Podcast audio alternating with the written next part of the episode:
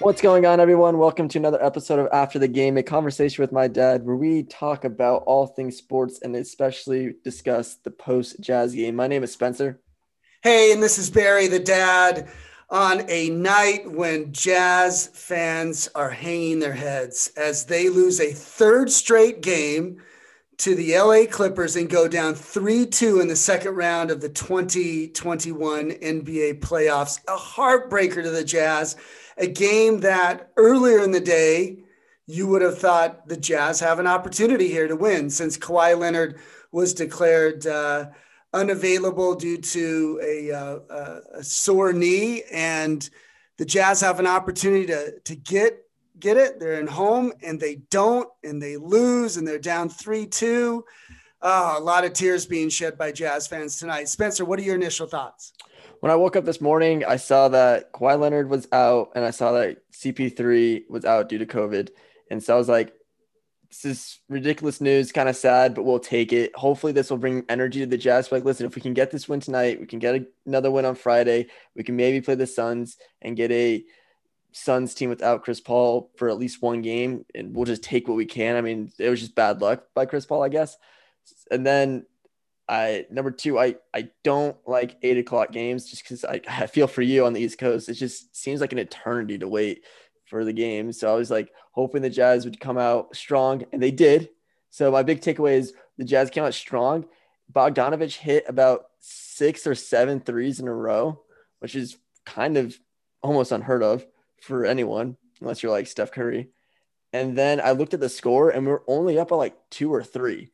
And so if that doesn't tell you how bad of defense we, we were kind of playing throughout the game, then I don't know what will. Because if you go on a scoring run as good as we did at the very beginning and are only up by like single digits, there's something wrong defensively.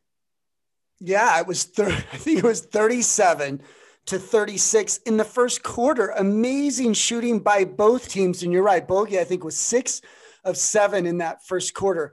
But what's a little interesting is Bogey ended up only uh, shooting eight, making eight three pointers all night long. So it just tells you how the rest of the game went. The Jazz went in to halftime only up by five. I say only up by five, 65 to 60, because they set a franchise record with the most three pointers in a quarter in that first quarter and still couldn't get it done.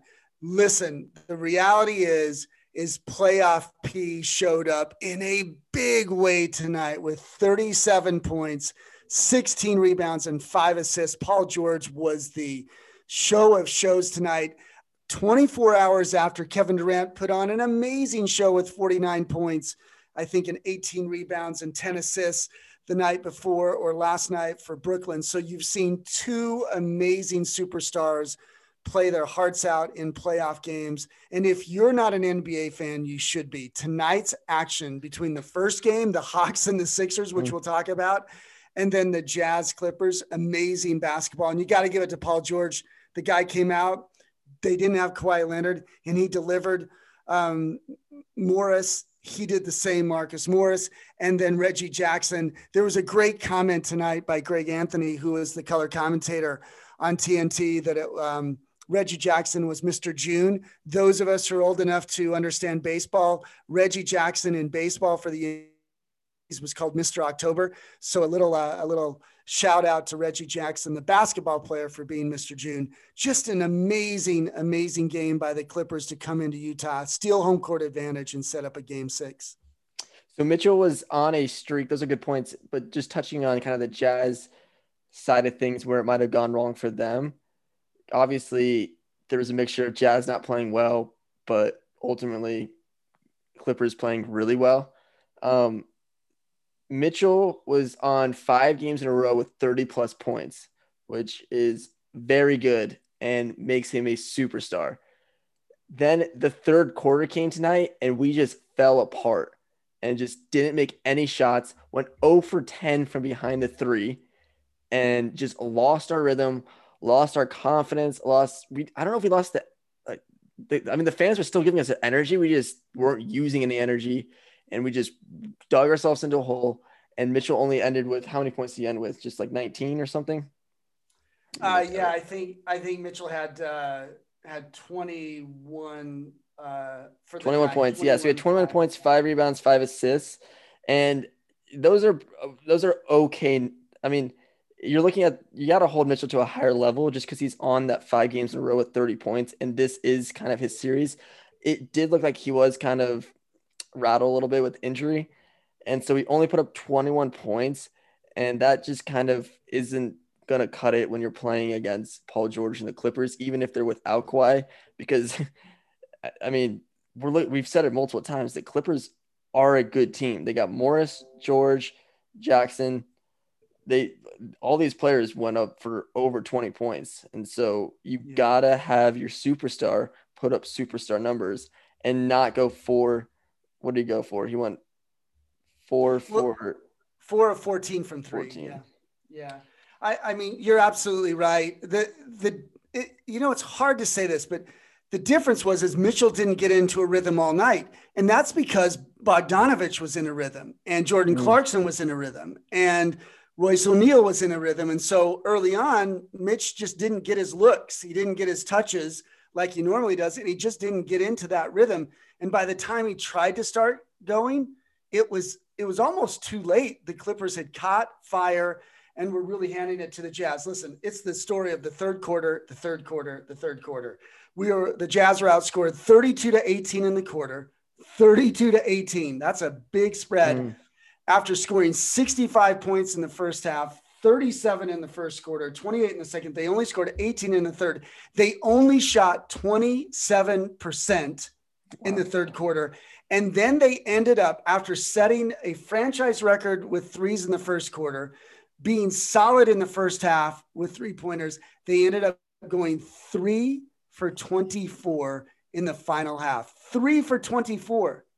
That is n- not good. And that was the game. You live and died by the three tonight. I, I, sometimes our offense is good enough that you don't say that all the time. Mm-hmm. But tonight, you lived with it in the first half and you never separated yourself. And then you totally died with it down the end. But you've got to give it to the Clippers. Listen, Reggie Jackson hit a top of the key jump shot with Royce, I think, all over him, or someone was yeah. all over him. He just threw it up. And he threw it up. It goes in, and it, it I, mean, he shot it. So it wasn't just desperation, but it goes in, and it was a backbreaker because the Jazz had started to make a move and the momentum was there. And he hit it. But then Terance Mann, another backbreaker, drives from the corner, goes up over Gobert, and I don't think he slammed it in, but he threw it in, oh, got wow. fouled. Yeah and hit a free throw. So even Terance Mann, a second year player, not scared of the Jazz or the moment or, or Gobert. You have to hand it to the Clippers. I'll end this little segment of mine with this. Charles Barkley said it best in the post game just now. He said, The Clippers had zero to lose. They had a free game tonight. They weren't supposed to win. They didn't have Kawhi Leonard. They were on the road. Uh, you know, they had no home court advantage. And so they could go out and just play, play, play. And that's what they did. And uh, boy, to watch them step by step by step matches in the first half, it was just as great as it was for a Jazz fan. It was deflating to only be up five points going into the half. To touch on that point, it would have been one thing if our incredible performance at the beginning put us up by 15 or 20 points, or maybe just 15 points, you know, and then we stumbled and fell apart towards the end of the uh, end of the game, then we still would have been closer just because it would have been a higher mountain for the Clippers to climb, and then the game would have been a little bit closer, and then maybe we could have used a little bit more energy to from the crowd to pull off a win.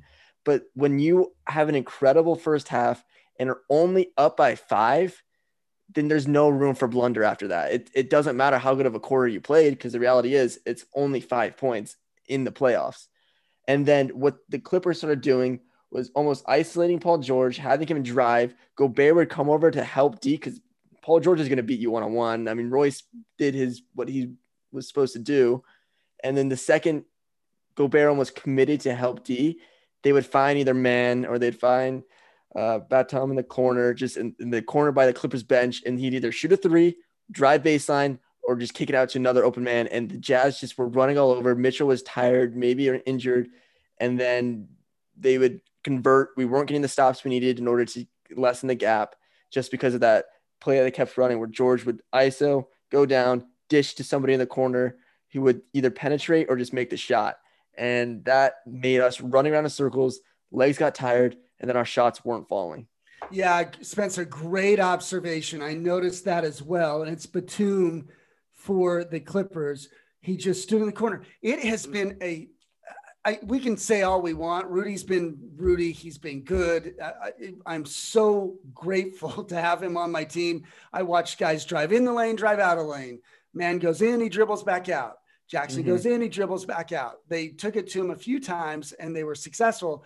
But Batum is just out on the three point line and it just stretches re- and it's over. It, it, we have to figure out to, how to keep Rudy in there. Uh, and, and here's here's what I think fans need to understand about this series. The Jazz were the number one made three point shooting team in the league this year at 16.7 made threes a game or 17 threes a game. The team with the best three point shooting percentage in the league, the LA Clippers. So wow. if you leave them alone, they'll hit the three. If you challenge them, they will drive, and they are big, and they are big, and they are big, and they are big. Let's face it Paul George, Marcus Morris, Batum, these guys are huge guys to guard. They're not small guys. And so when they get into the paint, they're strong and they're people that Rudy hasn't seen night in and night out. And it's making it really tough. But you're absolutely right. I, they've just got Rudy on skates to a degree. He doesn't know whether to stay in, he doesn't know whether to go out. And then you, he played a lot of minutes tonight. And yeah. so that that didn't necessarily work. And Favors struggles when they come at him. Favors doing all that he can um, but man, I'm just going to go back to the stat of the night. The Jazz were 17 for 30 in the first half, only up by five, but 17 for 30 from three. Then they ended the night 20 of 54. They went three of 24 in the second half, and no one really got into it. Mitchell's three points were, they, they just looked bad and rushed. Uh, Ingles never really got into the flow. Bogdanovich finally made a three, but didn't look good. I think Royce was two for eight from three. Um, Clarkson had a long stint but didn't hit the three, and and it and it and it hurt. Um, we had uh, we could go on and on about that, but you got to hand it to the Clippers. Boy, Paul George, he was really good tonight, really really good. And I don't know if the Jazz have an answer for Paul George in Game Six, and if Kawhi is healthy, it's going to be really tough it's almost like the Jazz won't stand. I mean, I'm not I'm not trying to say weakness, but they don't stand because if you look at other teams when they play like Paul George, because obviously Paul George calls himself playoff Pete, but when has he ever earned that other than this series? And it's because when he plays other teams, they put a body on him. Not saying Royce doesn't, but they make sure that he knows that they're not going to let him just run all over the place. And they physically hit him, they physically push him around, they physically let him know where the game is. But the Jazz just don't do that. And so Paul George is like, listen, if you're not going to physically kind of restrain me, then I am that good of a player where I can kind of start shooting where I want. I can start driving when I want. I can start doing what I want in this game. And it's my game now. And it's because the Jazz aren't putting a physical body, a physical moment where they can just make a statement and say, no, Paul George, you're not controlling this game. They just let him do whatever he wants. And they, and then it's almost like the Jazz hope they can retaliate. It's not like the Jazz are the ones doing the blows where we're now the Clippers are on the end where they're like, okay, we need to get back into this. It's okay. Let Paul George do what he wants. And then let's see if we can respond to that. And I, it's yeah. just almost a different perspective. Spence, another great take on that. And, and, and listen, I think Royce O'Neale is doing everything that he physically is capable yeah. of doing. He really is, and he's playing him tough. And Paul George is just—he's playing the best basketball of his career. I, I, you can people can say, "Oh, well, he was the Pacers, he was good." Uh, well, yes, um, he's getting his looks. I, I, think because they're spreading the floor really well. And listen, Marcus Morris is playing out of his head as well. And right. Reggie Jackson averaged ten points a game during the season, and he's averaging over twenty in this series. There's a lot so, of things that they're doing right. Here's the difference even though Royce is playing well and he's putting a body into him, he's not big enough. If you, I'm mm. going to say one name, and he's not as tall as Royce, but he's solid. When you look at a PJ Tucker, who's now with Milwaukee, he's not big, but he's your defensive guy who can make big guys think. He's a rock. He's solid. The other night we were having an exchange, um, and I don't know if you remember me saying this, and I don't have an answer for you perfectly for all those fans listening, but we don't have a big, strong wing defender. Torrey Craig was that guy last year in Denver, right? Um, and now he's doing it with the Phoenix Suns. When you have a big, solid defender, Royce is Crowder. doing all that he can. Crowder is a, they're, they're just, um, we're going to use the word solid because I think Royce has the height and the speed and he's the positioning. It's just after a while he can't contain him. So another great take. Paul George is getting where he wants to get. 37 points and yeah, 16 rebounds, five assists. That is a great game. Yeah, and are you there? Yeah. Sorry, you just went blank for a second. And yeah. so I guess my other question is are the Jazz spread too thin on defense? Because it looks like there was three players on the Clippers that were over 20 points, and Paul George has faith in his teammates to make those shots. So I'm not saying it's Royce's fault because look, you can do all you can with Paul George, and he's a great player and he's going to do great things. But then it's even almost depressing when he can just all of a sudden pass to somebody else who isn't as known. Well, not I wouldn't say as known, but isn't as uh, regarded as a scorer, and then they just score as well. Like Reggie Jackson only averages 10 points during the regular season, putting up over 20 points tonight. Morris, I don't even know how many points he averages, probably about 10 to 11 points during the regular season. And yeah, he averages up- 13 points. He had 25 tonight. Now, these guys are making up points that Leonard didn't bring to the game. Right. But if you look at their, they're all above average in this series. They Which is playoff the, basketball, which is the, fine. The, the Clippers are playing at a higher level than they've played all season, and they are living up to their expectations. They are living up to their expectations. This is what they were expected to do from the get go. So the Jazz really live and die by the three because if they're not going to play defense or if they're too spread thin on defense and can't stop them, then then the next answer would be score more points. If they're going to if the Clippers are going to score 112 points tonight, then you got to score 113. But then when we live and die by the three in that sense, where it's like, okay, we're not going to be able to stop them on defense, so now we just have to score more points to them on offense, and then we miss our shots. And so that's how the game goes. And it gets quickly out of control when you're missing three or four shots in a row. You're not converting. You go 0 for 10 from three in the third quarter. And you're just looking at yourself like, wow, our game is falling apart. We're not stopping on defense. And then we're not even converting on offense. And then you're tired because you're spread thin with all these players playing above average, which is fine, playoff basketball. And now you're going down hoping you can respond, which isn't always a good look, but at least got to do it. And they just don't. So I don't know. It it's tough. Obviously, the rotations without Conley, we I mean we can look for that as an excuse, I guess. But well, yeah, we could use the Conley excuse for about four games, and then then Kawhi Leonard goes down, so the Conley excuse yeah. is out the window. I mean, uh, and and and uh, the, you're right. The Jazz rotations are a little funky. Um, listen, Paul George played great. Donovan Mitchell was so-so. We didn't get the separation we needed, and they came out and just put it to us again in the in the third quarter. So game six now basically becomes game seven well, for is. the to win. for for both teams, but more so for the Clippers. They do not want to come back to Utah. But man, we have to come out with some defense in intensity and and figure this out somehow, some way, um, and really slow down Paul George because if you don't, and Kawhi is healthy, it's it's going to be really tough. Let's swing over to a game which was off the charts, incredible tonight, and that is the Hawks Sixers. Again, the number one seed, both number one seeds now because the Hawks stole a game from the Sixers tonight in in Philly. So both the number one seeds, the Utah Jazz in the West and the Philadelphia 76ers in the East, are pushed to the brink. They're both down 3-2 in this series. But this game was amazing because the Hawks came back from being down 26 and they outscored the 76ers by 21 points in the fourth quarter to win the game. And now they go back to Atlanta with the opportunity to be the fifth seed in the East and close out the number one seed 76ers. Trae Young with 39 points, but this statistic is crazier. And I, I want to hear what you think. Joel Embiid and Seth Curry were the only 76ers to make a field goal in the second half. Whoa. Where's Ben Simmons, right? Where's, eight points. He only had eight points.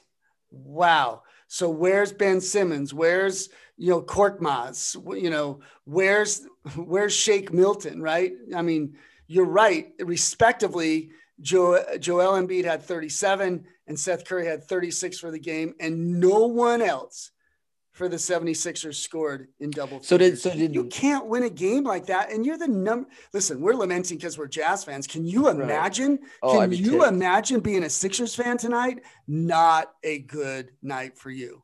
Did the Sixers blow this one, or did the Hawks just win this one?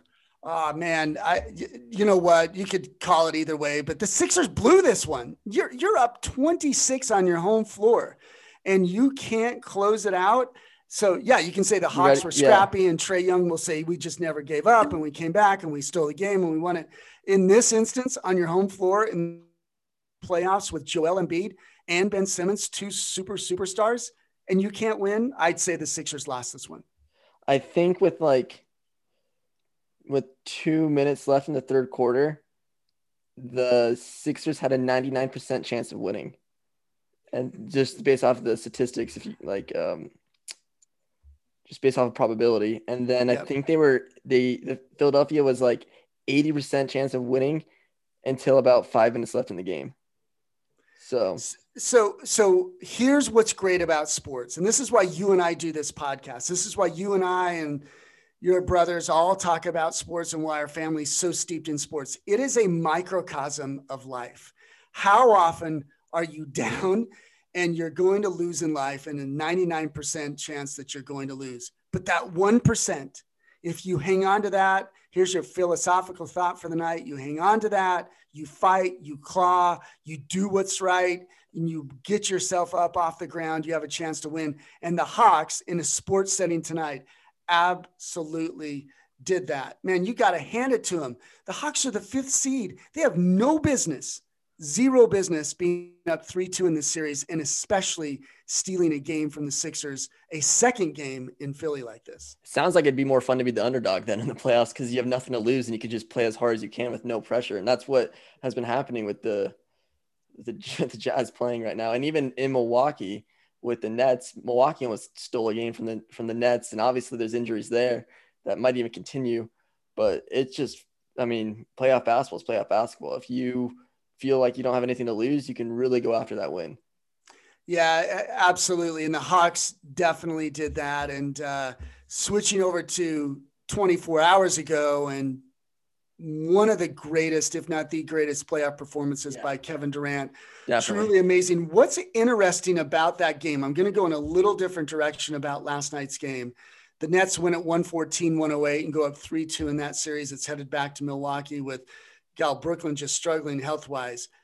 But this stat line is is strange and yet interesting and yet a mystery all at the same time. James Harden plays 45 minutes, hmm. scores five points, six rebounds, eight assists. Now, the game was Kevin Durant's, and he was masterful and and cut his name in stone, etched it in stone as one of the greats. He's it's been there, but it's really etched now.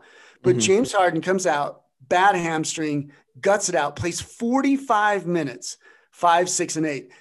Now swinging to the Jazz, is that what Conley needed to do?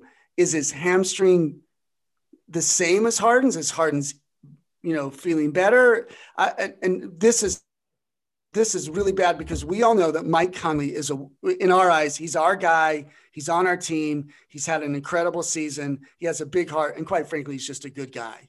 Just yep. a good guy. So he'd be playing if he could play. But man, I'm almost like, can you just give me an Harden s game? I don't care if it's five points, six rebounds, and eight assists. Just give me the time because it could it could switch things up. But um, just an amazing game by Kevin Durant 49 points, 17 rebounds, 10 assists, played all 48 minutes and mm. salvaged the Nets season. And now they go to a game six in Milwaukee and possibly can close it out on the road. Harden could have just been a decoy and just somebody that was in there to kind of open the game up for Durant a little bit more. But I don't think it would have mattered. I think Durant was just playing at a level that I don't know if anybody's ever. I vaguely remember Jordan games. I was way too young to remember exactly what they meant. but I've never seen a game like that before in my life where one player can just take over, put up the statistics, but just win a game for this team, playing all minutes. And maybe if you translate that to the Jazz, I don't know if Mitchell's like that yet, and he is a little bit tentative with his injury. But if Conley came in, kind of kind of got us a little bit more control of the game and was more of a decoy, I don't know if Mitchell is at that that level to just take over a game, put up 49 points, and get all those assists. He's never had a triple double, so I mean, it's hard to say. But yeah, it's it was a crazy game, and and credit to Kevin Durant for really putting on a show. Yeah, uh, you're you're right. Great. I mean, listen, Kevin Durant is better than Donovan Mitchell, and probably will end his career as one of the greats. So hard to compare the two. I see your comparison. Superstars after that. Last year, you know, Donovan Mitchell put up back-to-back 50-point games. So uh, he he's in a he he's in that level. But Durant's just special. One thing that's interesting about the Nets game when you go to it last night Jeff Green, who had a stint with the Utah Jazz, not sure if it worked out. I guess it didn't work out. I don't know. We traded him midway through the season. The ball movement wasn't great. We went on the floor. Not sure what the chemistry was in the locker room. But he comes out last night for the Nets, scores 27 points, and he goes from three points line seven for eight. This is Jeff Green, who we just we didn't give up on him. I think the chemistry wasn't there for us uh, a season ago but we let him go. Mm-hmm. And he goes out and really uh, rides side saddle with, or rides alongside of Kevin Durant. Um, I'm happy with the Jazz team, though. I know this is probably our team for the next couple of years due to like cap and salaries and everything. So I'm, I'm not, I mean, I'm not sad about that. I actually really like, I, this is the team that finished first place for a reason because we're good. It, it just gets annoying. And this is maybe what it means to be a true Jazz fan when we just get disappointed in big games where where we don't play defense, we don't play good enough defense, or we don't score enough points, or just it just I don't know. It, it's it's hard watching games where we have everything in our favor, where we where the other team's superstar goes down, where we're back at home and it still doesn't convert, and it's due to lack of defense and missed shots. Yeah, I mean, we're learning a lot. We're learning a lot. You said a, you said a little bit in there. I'm with you. Uh, as frustrated as we get as Jazz fans, I, I, love our team. You know, our brother Sam, who is our special guest, uh, you know, in one of our recent podcasts, said, "Listen, we were 52 and 20. We had the best record in the NBA. We went through the first round, got through the first round. We evened the series, and we're ahead in the series against the Clippers." we've we've had an amazing season, and there's still more to go, and we still have a big shot to win it all. Um, so we've got a great team. It, it, we're it's just we're maybe we've run out of gas. Uh, you know, we have been the hunted all year, yep. and not the point. hunter. Um, but I, I, don't want to give up. Mitchell just didn't get it in, into a rhythm tonight, right? If Mitchell scores his 30 points, we win. It's as simple as that and and it didn't happen tonight. I know Bogey had a big game from the stat line and definitely in the first half, um, but we're going to have to figure out how to stop Paul George. I know that Jackson might hit a lucky shot here and there.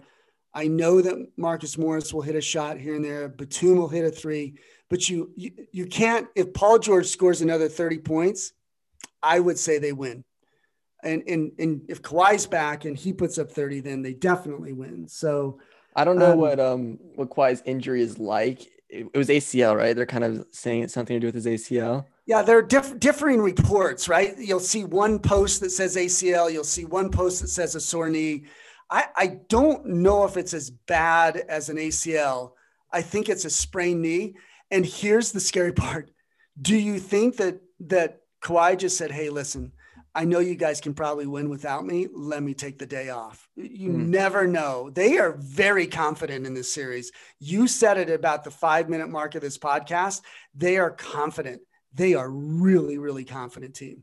Yeah. So I guess if we're going, if we're looking ahead to game six, I don't know exactly. It's hard to tell if we can make a decision or an accurate prediction on Kawhi being back.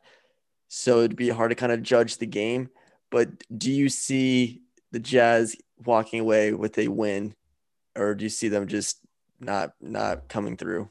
Well, the tables are turned now because the Jazz have somewhat nothing to lose, right? They, they, they can go in, they can play loose. I see Mitchell getting more urgency. I, I want to be careful here because he's our superstar, and without him, we wouldn't be where we are. But many times tonight, he dribbled the shot clock down and hmm. slowed the game.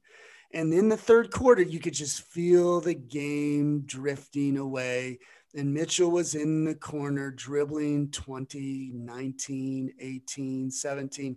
And the game got really slow. Mitchell has to have some urgency. He has to get into the sets, force the action, drive and kick the ball the right way. When he does that, he's masterful. When he's slowing the game down, it really hurts the rhythm of the whole team. And that's my that's my analysis. So you ask, what will the Jazz do? They have really nothing to lose here. They can go in and play free, but they've got to play with their pace eh, from the jump.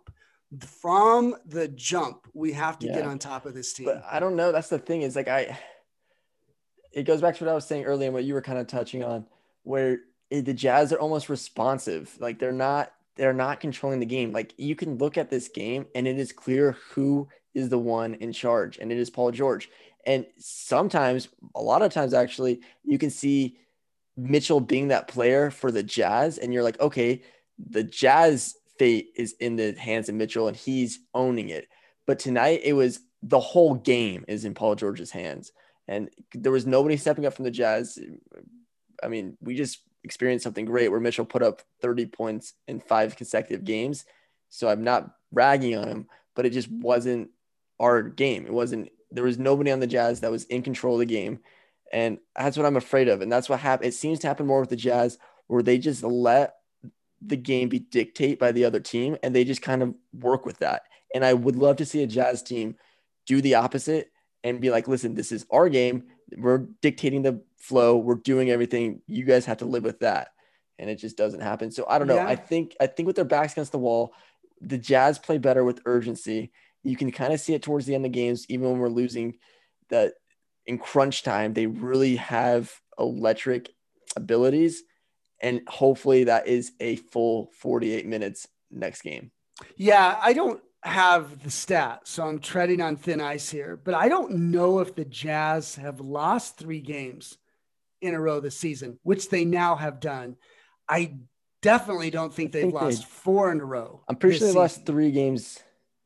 Maybe they did. I, that's what I'm saying. I, I need yeah. to. I need to be sharper with my stats on this one. But I don't know if they lost four games in a row. They're on the brink of losing four games in a row. You're right. You make a great point, and we'll close it out here. I'll put an exclamation point on what you said. Paul George, it seems as though when he gets the ball, he knows what he wants to do. He, kn- he knows he can yep. he can Confident. isolate, he can penetrate, he can pull up for a three. And I got to be careful here because he's my guy and he's got us where we want it. But when Mitch gets the ball, I don't know if he knows what he wants to do and they're yeah. double teaming teaming him. He's making some reads that are good, some that aren't so good. He has to get the ball, has to get into the sets, has to urgently, urgently, urgently want to get these things going and get going because if he sits up there and dribble, dribble, dribble, yeah. it's not going to happen. And so I'm coaxing, coaching, and hoping for more urgency from the jump for the Jazz. Right. And it's like because Mitchell is athletic and good enough when he gets the ball and and and he has to make something happen. He can usually make something happen, but that's not by choice in a lot of ways. It's just he gets the ball, he starts dribbling with it, and then he's like, okay, now I have to do this because the defense is doing this. Like I said, they're reacting to a lot of things, but it's different with Paul George. Like I said, about 10 plays in a row at the end of the game. Now I'm just repeating myself. Paul George would isolate, start driving because he knew what would happen if he drove. He'd get by Royce, Gobert would come over, and he would have a dish out. The ball would be moved around, get back in his hands with an easier shot. And Mitchell just like, okay, I'm just going to get the ball. And then what happens, I'll just react to it. And I'm athletic enough where it can usually work in my favor. But it's just a different style of play. And then the statistic is I saw that when a team is, when series is tied two to two, the team that wins game five has an 83% chance of winning the series. So unfortunately, yeah, yeah I, I, like that stat. Here's here's the reverse of that. We still have a 17 chance 17% chance to win. So that's okay. And we yeah, saw tonight was, that the Hawks had a 1% chance of winning a game and they came back yeah. and won. So, well, that was my point with finishing the thought is I like the underdog mentality. And if Utah can optimize that, they can use it to their advantage and it seems to work out. And hopefully they channel that underdog mentality. And that's yeah. what can win them the game. Yep. So, hey, uh, big shout out to all those who listen to our podcast. We know we've got a handful of followers. Please uh, post, send notes, send an email, send a text, send our link to this podcast, subscribe. We'd love to have more. We're going to build some momentum. We'll be with you, win or lose, uh, the, the Utah Jazz, as we'll do more podcasts as the playoffs continue.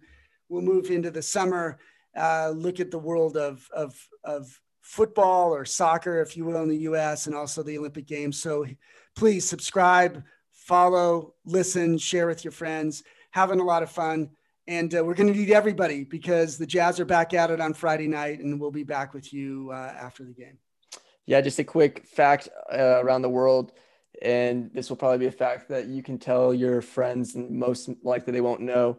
But Ronaldo just scored for Portugal in the Euros, making him the most, making the player with the most goal, goals ever scored in the Euros. So he has made history being the most goal, the highest goal scorer in the Euros um, as the Euros continue. Yeah, Ronaldo, Ronaldo is powerful on and off the pitch. Um, yeah, not sure if anybody saw, he was at a press conference uh, yesterday or earlier in the week, and there were two Coke bottles there, which was part of the sponsorship for the post game right. or post match press conference. He's very particular about his diet. He took the Coke bottles and put them away, and then he held up a water bottle. I think Coke's stock dropped. This guy's the most followed human being in the world on social media, and the power that he has. We, you know, we can we can talk a lot about other rich people who have lots of followers who who sway the economy but Ronaldo off the pitch has about as much power as he has on the pitch. But what a feat! What a great soccer player! Yep. Has the he's the complete package, and uh, it, you've seen in this lifetime those who follow the game of soccer just Messi and Ronaldo. What a special treat! We know Pele early on was great. We've seen a number of great players come after them, uh, but these two guys have just been great players, and Ronaldo again just. Uh, just on, on a whole new level, both on and off the pitch. Yeah, just a reminder to cherish the moments in sports because they go by fast. Um, all right. Well, I don't have anything else. Do you, Dad? No, that's it. Spence, always love talking to you. Appreciate the time. Uh, we'll be back at it on Friday night. And uh, go Jazz, man. We need this win, and it will be fun to salvage the season and see a game seven. I'd love to get to a game seven because game sevens are special. All right. Sounds good. Thanks, Dad. Have a good night. All right. See ya.